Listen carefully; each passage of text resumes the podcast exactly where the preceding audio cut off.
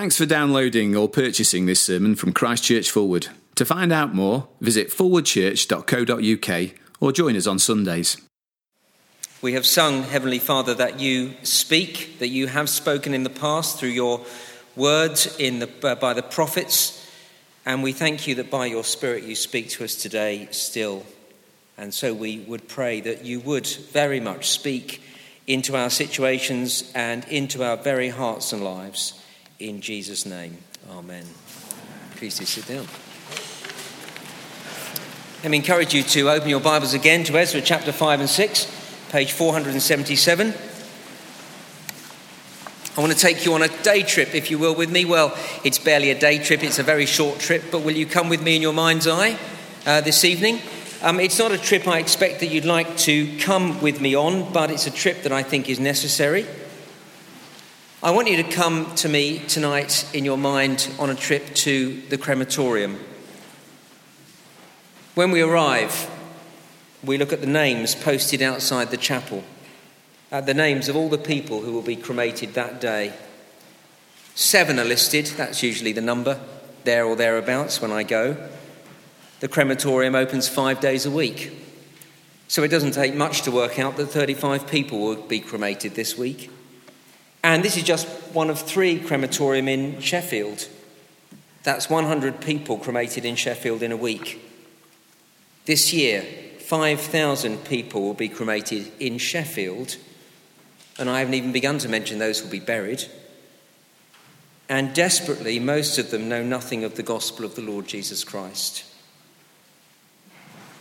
And so, in that one short trip to the crematorium, we see why it is so crucial that the church in this land must be what it should be. In Sheffield and South Yorkshire and across Britain and all around the world, we need the church to be faithfully proclaiming the gospel of the Lord Jesus Christ, actively seeking to find the lost, attractively living the Christian life, to show dear people who are dying every week that there is a hope beyond the grave. A hundred people die in Sheffield alone every week, most of them without Christ. Every single week, people are plunging into a lost eternity. And that is why the book of Ezra is so important to us, because it is all about building the church, reforming the church to be what it should be. It, of course, was written hundreds of years before Jesus Christ, and as we've seen in these past weeks, Ezra is about rebuilding the temple. Uh, we don't have a physical temple today. The physical temple, as I've tried to explain week after week, is now the church, not a building, but you and me, the people of God. And God is building and rebuilding and needs to rebuild and reform His church, His people, to be all that we should be, not to be a, as it were, a building in tatters, in ruins. Because we are the people who are to take the life giving message of the Lord Jesus Christ to men and women who are dying without Him. Last week in chapter 4, the temple rebuilding project had come to a grinding halt because of opposition do you remember back two weeks ago in chapter 3, the people of God had rebuilt the altar and then the foundations of the temple. But then, chapter 4, verse 1, enemies set out to stop the work and they succeeded. So, in chapter 4, verse 5 and chapter 4, verse 22, the work of rebuilding the temple stopped right from the reign of King Cyrus down to the second year of the reign of King Darius. For around eight years, not one brick was added to the foundations that had so far been laid until chapter 5, verse 1. Haggai the prophet and Zechariah the prophet, descendant of Iddo, prophesied to the Jews in Judah and Jerusalem in the name of the God of Israel who was over them. And then Zerubbabel, son of Shealtiel, and Joshua, son of Jozadak, set to work to rebuild the house of God in Jerusalem. And the prophets of God were with them, helping them. And if you're taking notes tonight, then here's your first heading The Word of God, Building God's Church. See, Haggai and Zechariah here in verse 1, as you can see from verse 1, were prophets. They each happened to have a book of the Bible containing their own prophetic words a bit later on uh, in our, our Bible. These authentic, recognized Old Testament prophets arrived in Jerusalem and proclaimed the word of God, and that was what restarted the building work on the temple. Remember, nothing had happened for eight years. And what was true then is true today. For the church to be built and reformed, for the word of God, uh, for, the, for, the, for us to be the people we ought to be, the word of God must be proclaimed. The word is to be taught God's people hear God's voice, and then we get on with God's work. Uh, please don't just think this is about being inspired by these words. We can be inspired by all sorts of words to, to do all sorts of things. Uh, God's word is inspiring, but it's far more than that. God's word is powerful. When God speaks, things, things happen. His word has authority. We see it right, right at the beginning of the Bible, in the very first chapter. God said, Let there be light, and there was light. It wasn't as if in some way his word inspired somebody to create light. No, he said, and it happened.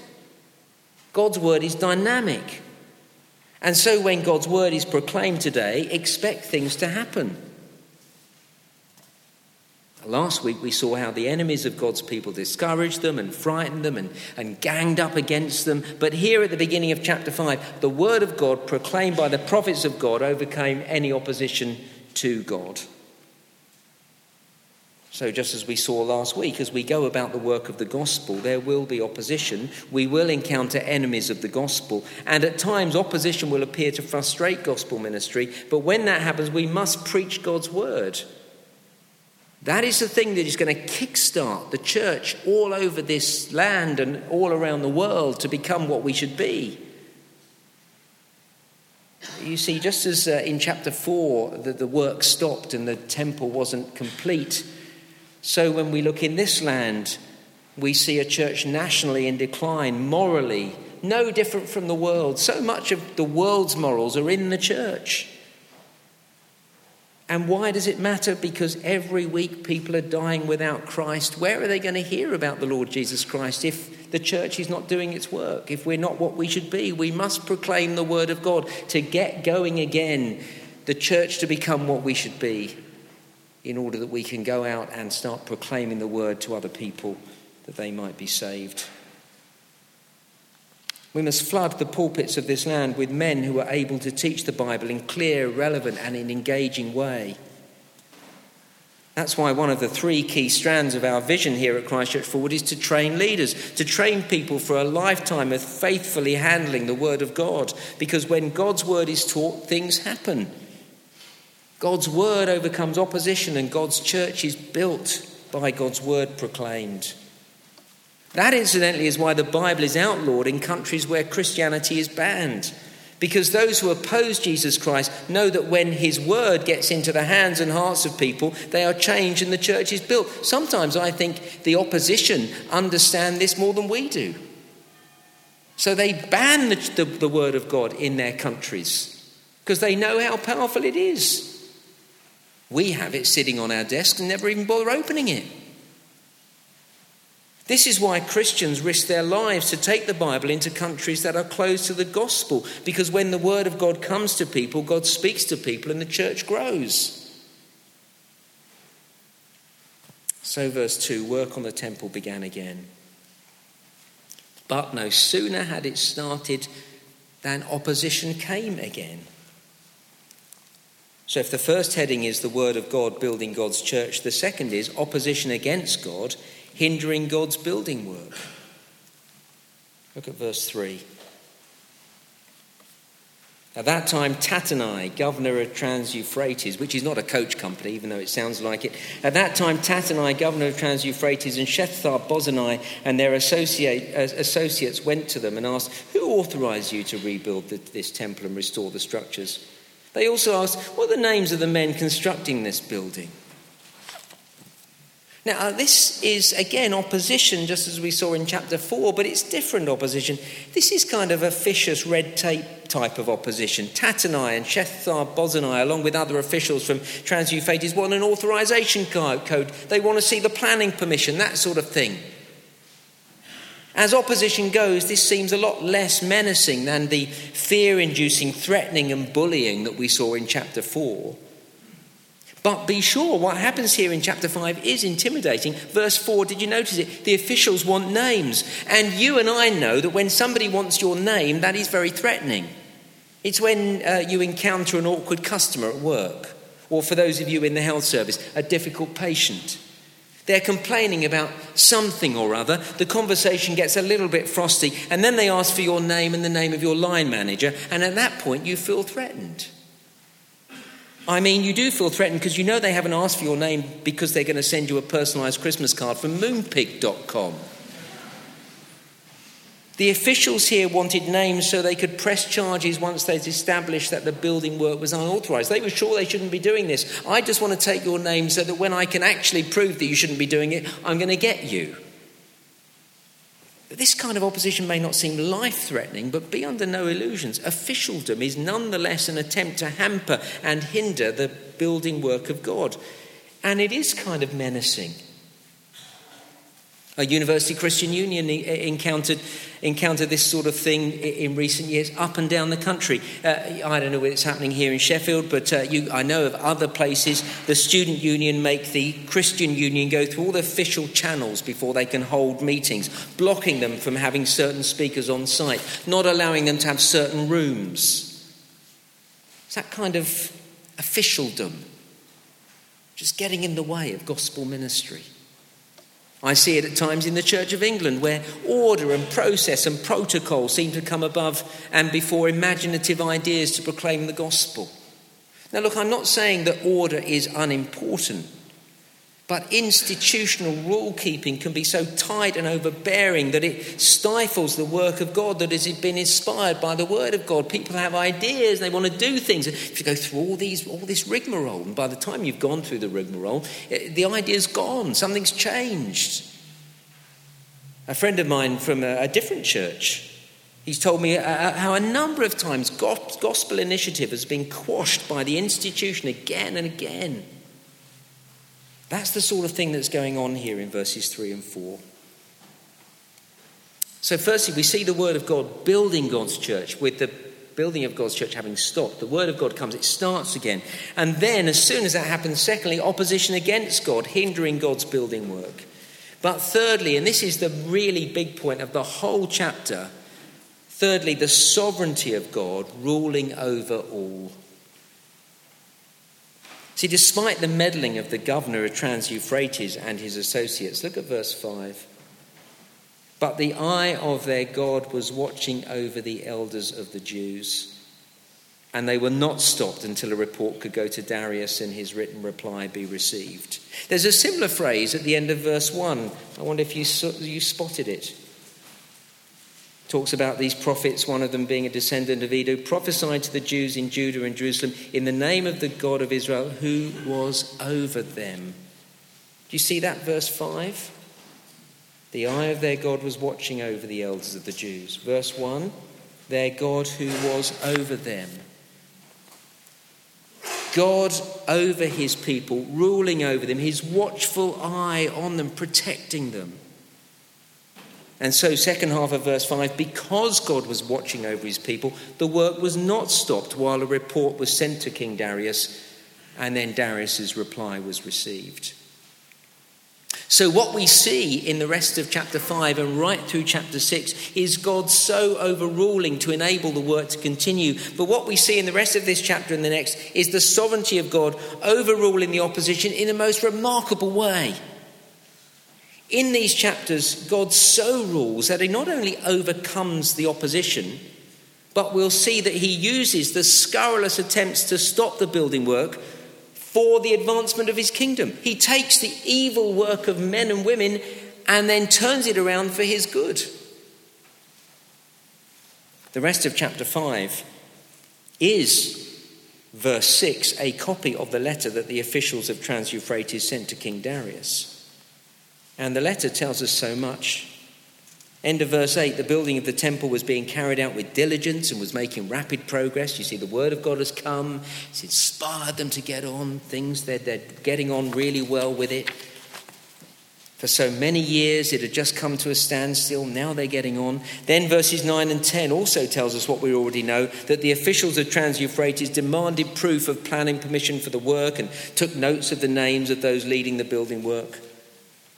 But from verse 11, we get a few new insights into the, into the situation. Here are just two. Verse 11 the people of God define themselves as servants of God. Do you see that there, chapter 5, verse 11? We are the servants of God. I think that's really important. How we define ourselves, how we think about ourselves, will affect our actions. If I define myself as a doctor, well, that would be strange because I'm not. But if I define myself as a doctor or a dentist or an accountant or a mother or a student or whatever, that will in part determine where I put my energy and how I use my time, how I define myself. I'm a doctor. Well, then I'm going to do most of my most of my energy is going to be put into me being what I've just defined myself as. But people who define themselves as God's servants will put most of their energy into serving God. I'm not saying you can't serve God as a, as a doctor, I'm just saying it changes the way you think. I'm a servant of God. Now, these people called themselves servants of God, and as a result, they made huge progress in the work of God. Uh, the second thing that's uh, interesting in, these, in this letter, verse 12, is uh, the people of God confess their sinfulness to God. Do you see that in verse 12? Because our fathers angered the God of heaven, he handed them over to Nebuchadnezzar, the Chaldean king of Babylon, who destroyed this temple and deported the people to Babylon. These people knew that they were rightly under the wrath of God. They knew their forefathers had angered God. They knew they were in a long line, the last in a long line of generations of people who disobeyed God. They knew that's why the church was in a state of disrepair. It's because of the disobedience of his people. That's always the case. And so they acknowledged that and repented of it. It didn't take much to turn the situation around. Uh, God's people to acknowledge their sinfulness and to return to God in repentance, that's all it takes. And then in verses 13 to 16, they explain that Cyrus, the king of Persia, had given them permission to build the temple. And so, verse 17, uh, chapter 5, verse 17 over the page, the officials of Trans Euphrates asked King Darius to search his records in order to check out these claims. And that's what Darius did. Chapter 6, verse 1. Darius issued a, an order, that, and they searched in the archives stored in the treasury at Babylon. Verse 2, he found a scroll and verses 3 to 5, that scroll confirmed that King Cyrus had indeed authorized the building of the temple. But that's not all he discovered in that ancient document. In that scroll, King Cyrus decreed, halfway through verse 4, that the costs of the rebuilding of the temple were to be met by the royal treasury. Now, that was a game changer.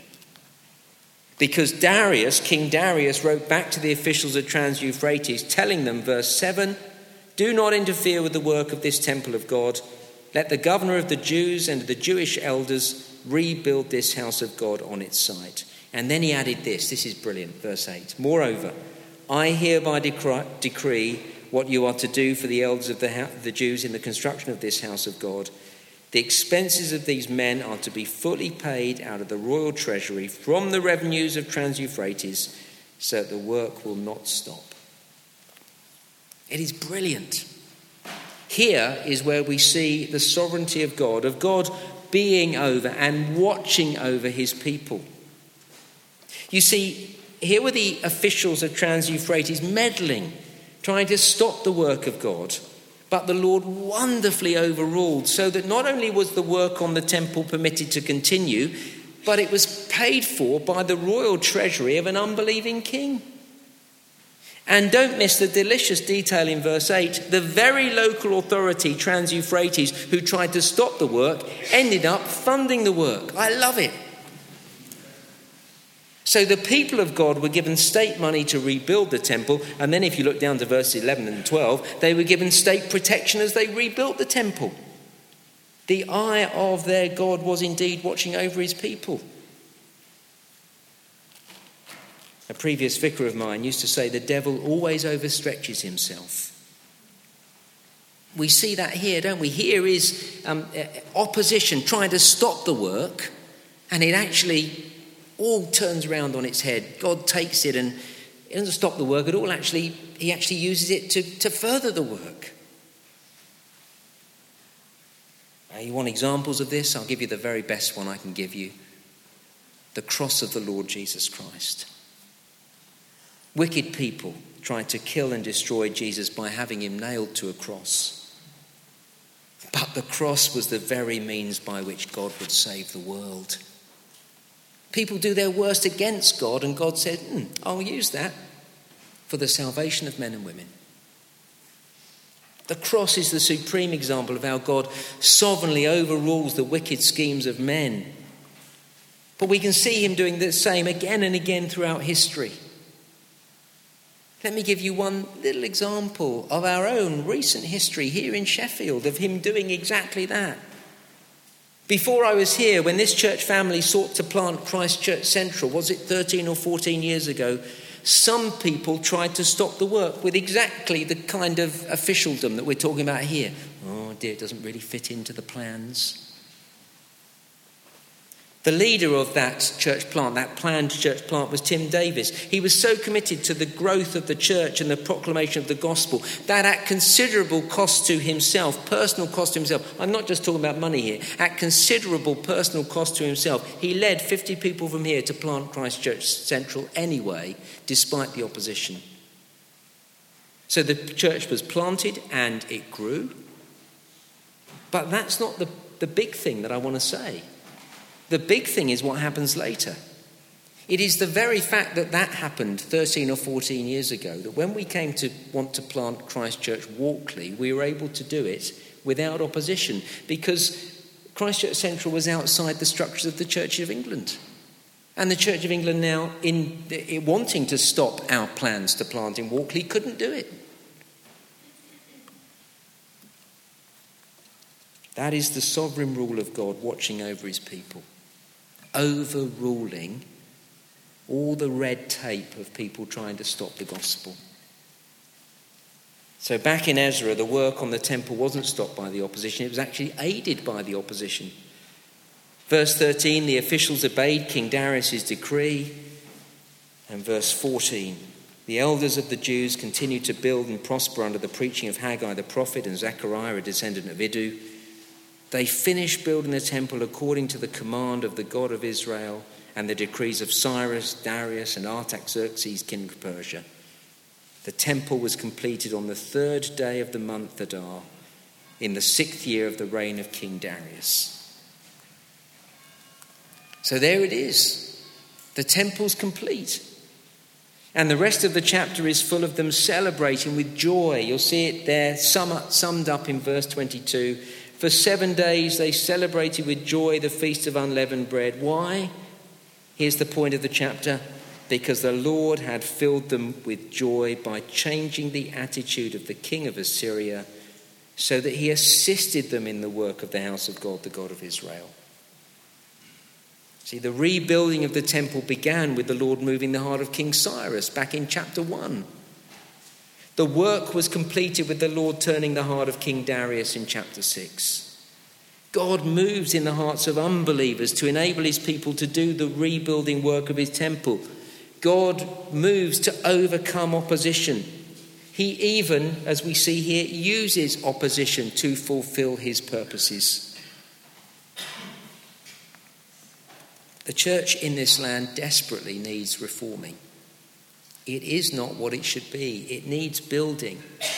It needs to become a church which is vibrant and lively and uh, reaching out to the lost and proclaiming the glorious gospel of the Lord Jesus Christ to people who are dying every day. It needs that. But as we go about that work, so many things will conspire against us. Again and again, opposition will come against us. The evil one does not want us to build and reform the church. It will be hard. And then we must know the lesson of chapters 5 and 6 of Ezra. We keep proclaiming the word of God because that is what makes things change. And as opposition comes, we keep trusting in our God, who is over all, who is watching over us. And he is so in control of all things that he is able to use even all the things that are thrown against us to rebuild his church for his glory and for our good. Let's pray together.